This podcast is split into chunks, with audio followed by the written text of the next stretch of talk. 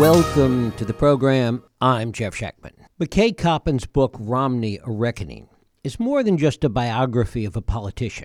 It's also an exploration of the evolution of the Republican Party. In looking at its origins, from John C. Fremont and Abraham Lincoln to its most recent form, it's possible that Mitt Romney may be the last presidential candidate of the grand old party. Mitt Romney is the personification of a bygone era in Republican politics. His career, which spans from business to his tenure in public service and public office, encapsulates a party in transition, grappling with its identity and direction. The story of Mitt Romney is a narrative of personal and ideological struggle within the tumultuous landscape of American politics. Romney, frequently criticized for his moderate stance and more recently seen as deeply out of touch with the rising tide of populism, represents a Republican ethos that increasingly appears to be in the rearview mirror. In a move that could have been a chapter in JFK's Profiles in Courage, Romney was the first senator to vote for the impeachment of a president from his own party. McKay Coppins delves into Romney's complex relationships with figures like Josh Hawley, Ted Cruz, and J.D. Vance, his isolation in Washington, and his views on the January 6th Capitol riots and the state of our Constitution. From his upbringing in a politically progressive family to his ventures in business and politics, Romney's life is marked by a normal blending of successes, failures, and moral reckonings. McKay Coppins' biography is not just the story of a man, but of a party and a country at a crossroads. McKay Coppins is a staff writer at The Atlantic, the winner of numerous awards. He's the author of the previous book, The Wilderness, about the battle over the future of the Republican Party. And it is my pleasure to welcome McKay Coppins here to talk about Mitt Romney, A Reckoning. McKay, thanks so much for joining us. Thank you for having me. I appreciate it. Well, it is a delight to have you here. How much should we think about Romney and the Republican Party? To what extent are, are they tied together? Yeah, I mean, Mitt Romney, in a lot of ways, is sort of emblematic of how the Republican Party has changed over the last few decades. He grew up, as you mentioned at the beginning here, in a family of liberal Republicans. His father was the governor of Michigan. Uh, he ran for president himself. Uh, there was a moment where a lot of people thought that George Romney, his dad, would uh, would win the Republican nomination, but this was in the 1960s, and he was an ardent, uh, you know, supporter of civil rights and other liberal causes. And he was uh, entering the national stage just as the Republican Party was sort of being taken over by right wing populism. And so, in a way, Mitt had a front row seat to the first kind of radical evolution of his party in the 60s and 70s with Barry Goldwater and then, of course, Ronald Reagan following him. Um, but Mitt, when he entered uh, politics, entered as a sort of moderate, business friendly Republican in Massachusetts. And there was still space in the National Republican Party for people like him uh, in the 1990s and early 2000s when, when he was uh, coming onto the scene. But what's happened over the last 25 years is that Romney increasingly has been marginalized by his party uh, as it's be- undergone another populist revolution in the form of Donald Trump. Um, you know, Romney, of course, was the 2012 presidential nominee. And it's interesting to think that he was the last guy that the Republicans chose as their standard bearer before Donald Trump. And it, it's almost impossible to kind of think of two prominent national Republicans who are more different than Mitt Romney and Donald Trump. Mitt Romney still comes from this kind of pragmatic, technocratic, um, you know, pro business wing of the Republican Party, the the embodiment of the sort of uh, old guard establishment. Donald Trump has uh, gotten a lot of his political success by running against that, and uh, you know, by in, here in 2023, I think Mitt Romney sees himself as pretty far outside of the party at this point. He really doesn't feel like he has a home in this party anymore. How much does he make the connection? And and you spent hours and hours with him and discussed, I'm, I'm sure, so many things in all that time. How much does he make the connection between the way the party shifted under his father's feet in 1964, the way Goldwater completely took over the party, and, mm-hmm. and really swept under the rug moderates like like George Romney and Nelson Rockefeller, et cetera. And the way the party did something similar with Trump and, and the impact on Mitt Romney. Yeah, I think that connection is sort of ever present in his mind. You know, Mitt actually traveled to the 1964 Republican presidential uh, convention in uh, in in San Francisco with his dad. Mitt was a teenager at this point. He had a little associate delegate badge dangling over around his neck. And I write about this story because he he went to uh, the convention with his dad while his dad w- was kind of gearing up for a fight against the Goldwater forces in the party. And he spent the the week there lobbying to get uh, planks added to the Republican platform supporting civil rights. He lost that battle. He wanted another uh, resolution passed that would condemn extremism, and that failed. And, uh, you know, George Romney, when he gave his speech, he stood up and actually very pointedly refused to endorse Barry Goldwater and was booed uh, by the crowd. Um, that the last night of the convention, uh, when Barry Goldwater stood up to give his acceptance speech, he he kind of condemned uh, George Romney and his ilk and said famously, uh, you know, um, extremism in defense of liberty is uh, no vice. And when he said that, the entire crowd uh, at the convention stood to applaud. And Mitt looked over and saw his dad kind of sitting quietly with his hands in his lap. And he took two lessons from that experience. One was he thought he, he idolized his dad. He thought his dad was sort of the embodiment of political courage and integrity and public service. And and he he would always idolize his dad for that moment and for the stand that George Romney took against the forces of extremism in his own party. But at the same time, when Mitt entered politics himself, he, he spent a lot of his early political career sort of defining his approach to politics in opposition to his dad's. He, you know, where his dad was almost recklessly honest and candid about what he believed, even when it was politically unpopular. Mitt was very cautious and, and careful and calculating, and he followed the talking points and he tried to meet the Republican primary voters where they were. And, and because of that, Mitt kind of was tagged for a lot of his career as a flip flopper, a man who had no real political convictions, who just kind of followed uh, the the polls and the focus groups, and there was some truth to that. But I think in this last chapter of his career, as he's very uh, clearly made this connection that you just made about uh, between the Goldwater takeover of the party and the Trump takeover of the party. He's been reaching for his dad's legacy in a way that uh, he hadn't before, where he's now sort of uh, you know, trying to live up to his dad's example of, you know, taking bold, principled, courageous stands even when they're politically unpopular. And I think that's why you've seen Mitt sort of become a dissident in his own party these last few years. There does seem to be one other difference, though, in that his father was people use this term about Nelson Rockefeller, so I'm reluctant to use it, but but George Romney was more the happy warrior. There was a joy about the political mm, process. Yes. Whereas maybe because of what happened, what he saw happen when he was young, that you never get the sense that Mitt Romney found joy in politics. no, no. In fact, I write about how when Mitt uh, was helping his dad run for governor, his first race, uh, he would go around uh, to you know county fairs and and you know baseball games and go in with a clipboard and try to get signatures signed for petitions or whatever and he found very quickly that he did not really like politics. You know, his dad got this thrill out of working a crowd or working a rope line, and he loved to kind of mix it up. And Mitt really never did. And you can see that, right? I mean, it's interesting. What drove him to get into politics was that he did share his dad's um, sense of public service, right? Both men uh, were were wealthy. George George actually came from poverty, but eventually made his own wealth. Mitt grew up in this in this kind of rich family, and then became even richer in his career in private equity.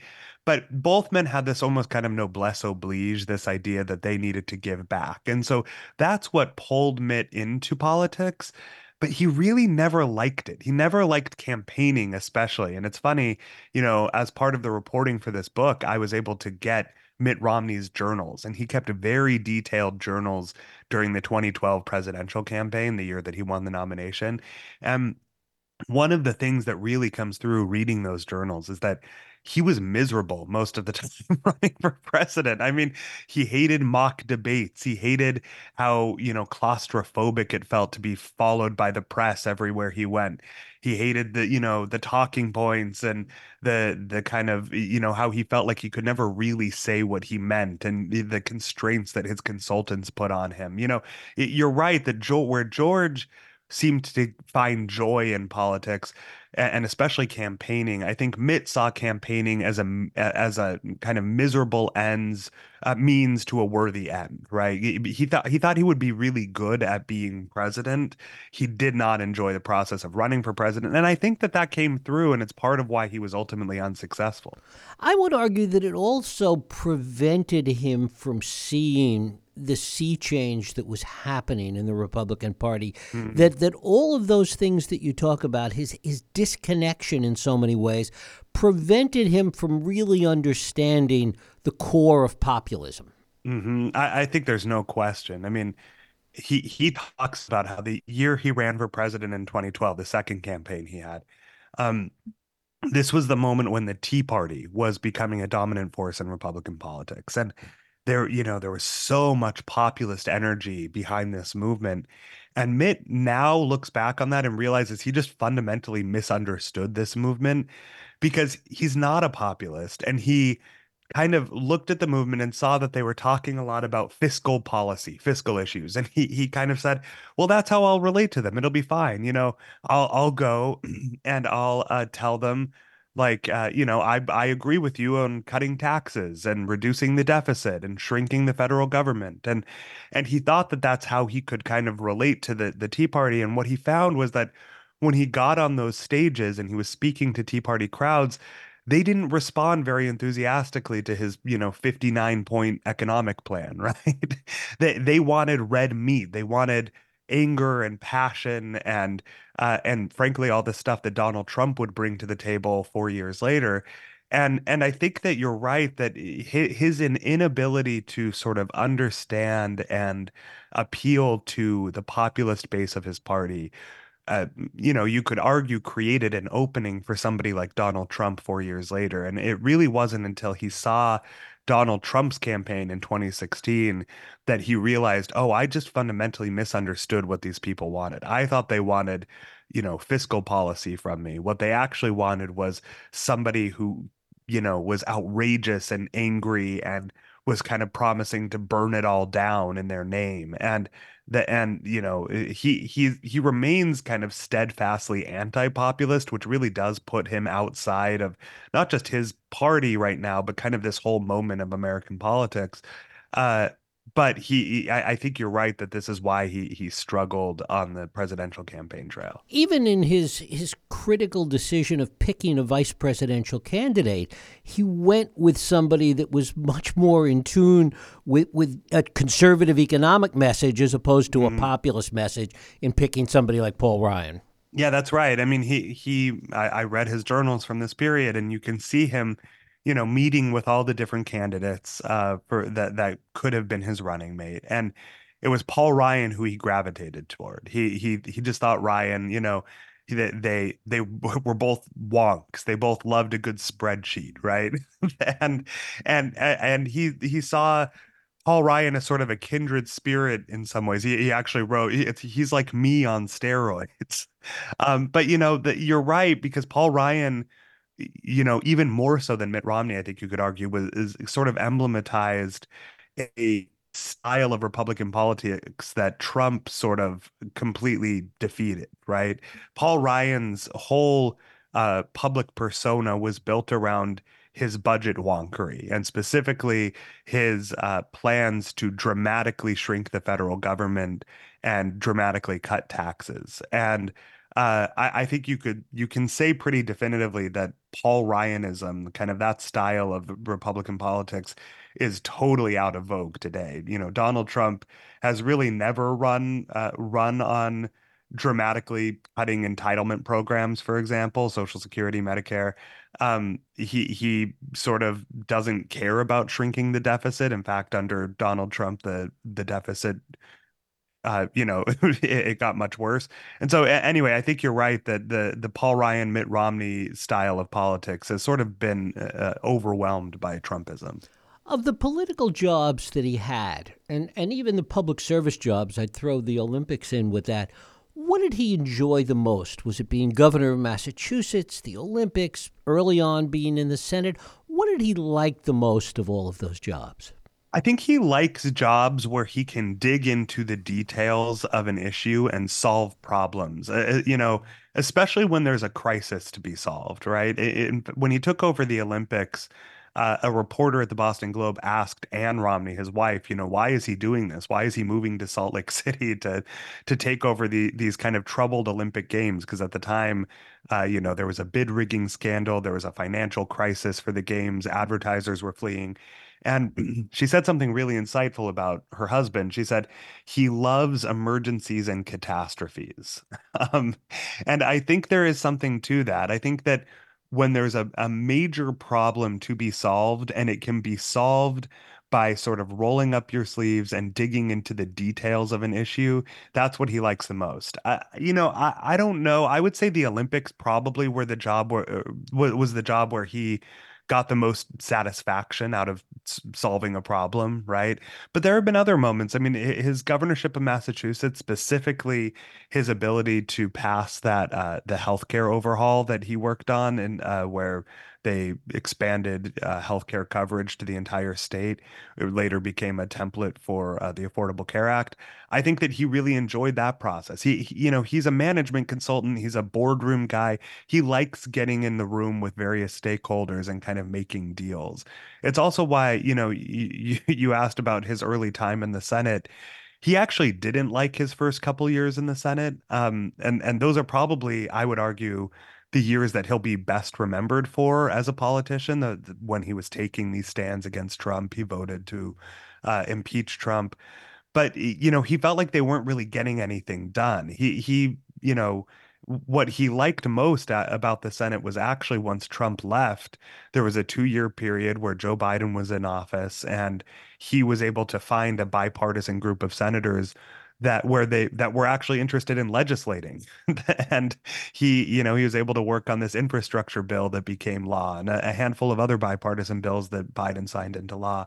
And again it was a situation where Romney could actually you know get into a room be assigned some subject area where he could bone up and become an expert on it and then hash out the details of legislation. That that's the stuff he likes to do. And yet his his interpersonal politics were not obsessive as you might expect with, with a politician that had been around as long as he has. You talk about the, the, the amount of time that he spent alone at his house in Washington. That was one of the more striking revelations to me when I started uh, talking to him for this book, because, you know, I approached him a few weeks after January 6th. I could tell that he was sort of going through something. He was kind of grappling with these difficult questions about his party and the country and and frankly what you know what role he had played in uh, bringing the country to this moment if any and, and you know as a biographer that's a perfect place for your subject to be so i you know asked him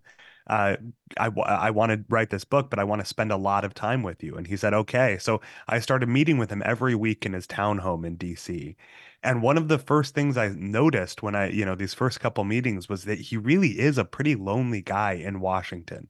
He doesn't have a lot of friends. He, you know, especially when I started, he was kind of a pariah in his own party. So Republicans didn't want to hang out with him.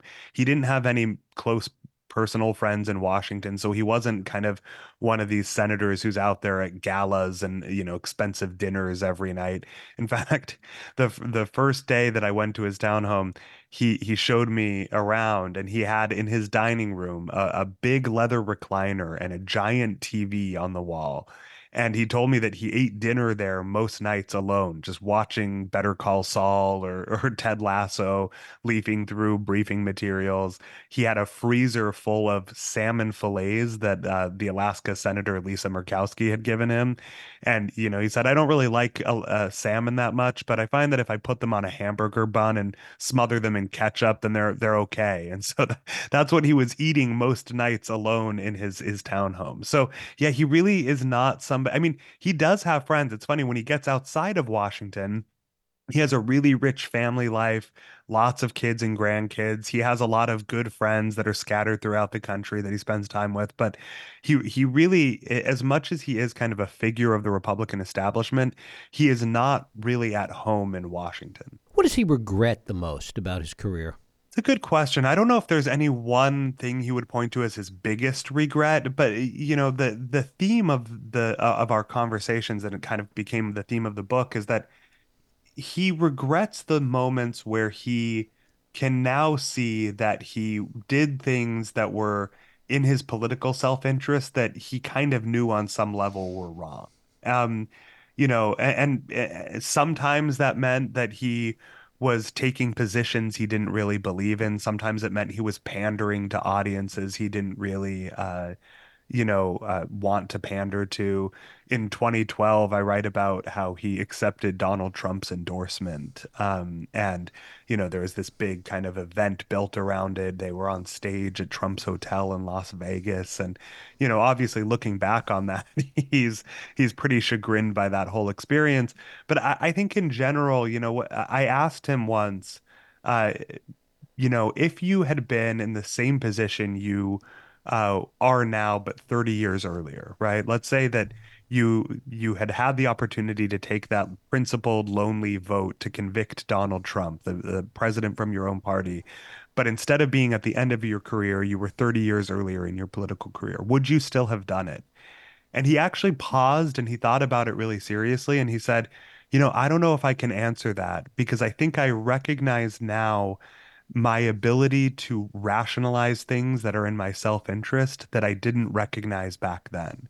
And so I think to the extent that he has, you know, serious regrets about his career, there those moments when he allowed self-rationalization, self-justification to uh, to win the day rather than his conscience. There's also the sense that everything about populism today runs counter to his life, to his career in so many ways, whether it's resentment of business, resentment of, of, of, people that have been that, that are rich and have been successful, not not I mean even beyond the political aspects of it. I think that's right. You know, he he often will tell me in fact you know he would he would sometimes write op-eds that he wanted to publish and his staff would kind of talk him out of publishing them so he would just show them to me and one of the op-eds was about um, populism and the failures of populism and you know um, he, I, I, think that part of it is rooted in his own life experience you're right. Um, i think part of it also is that you know his sort of two defining political experiences of his life have been watching his dad's, you know, presidential campaign get washed out by these kind of tides of right-wing populism. And then these last few years seeing his his party that he's dedicated most of his adult life to uh, become overwhelmed overtaken by a new form of, of conservative populism in Donald Trump. And I think that in both cases he believed that what those populist waves did was drive um, drive thoughtful, reasonable, good-hearted people out of his party and encourage the worst instincts of the base of his party. And you know, he I think you could argue that his his take on populism is sort of skewed by those experiences because obviously he's also a very wealthy man who uh you know has eh, benefited from a lot of privileges and and uh and uh, blessings right? But I, I i kind of understand why at least in the political realm he's so skeptical of populism because if you had had those experiences those were the kind of most important political experiences of your life you would probably be pretty skeptical as well. And and finally talk about how his his political views and his views of politics in general were shaped by the fact that he ran against and, and lost against two of, of maybe the most skilled politicians in our lifetime, with the possible exception of Bill Clinton. Barack Obama and Ted Kennedy were two of the most skilled politicians around, mm-hmm. and they mm-hmm. both cleaned his clock. They did. And I think that he recognizes now that he just fundamentally lacked that kind of po- generational political talent that he was up against. I mean, I write about when he ran against Ted Kennedy. Part of the reason he decided to run was because he had heard, you know, Ted Kennedy's lost a step. He's getting older. He's he's beatable in a way he hasn't been before. And he told me that, you know, it, it took about five minutes once he was on a debate stage with Kennedy to realize that they, that, that was completely wrong. and he, he said, you know, there was some exchange where Ted Kennedy just immediately kind of uh, outmaneuvered him. And Romney was like, oh, I'm going to lose this race.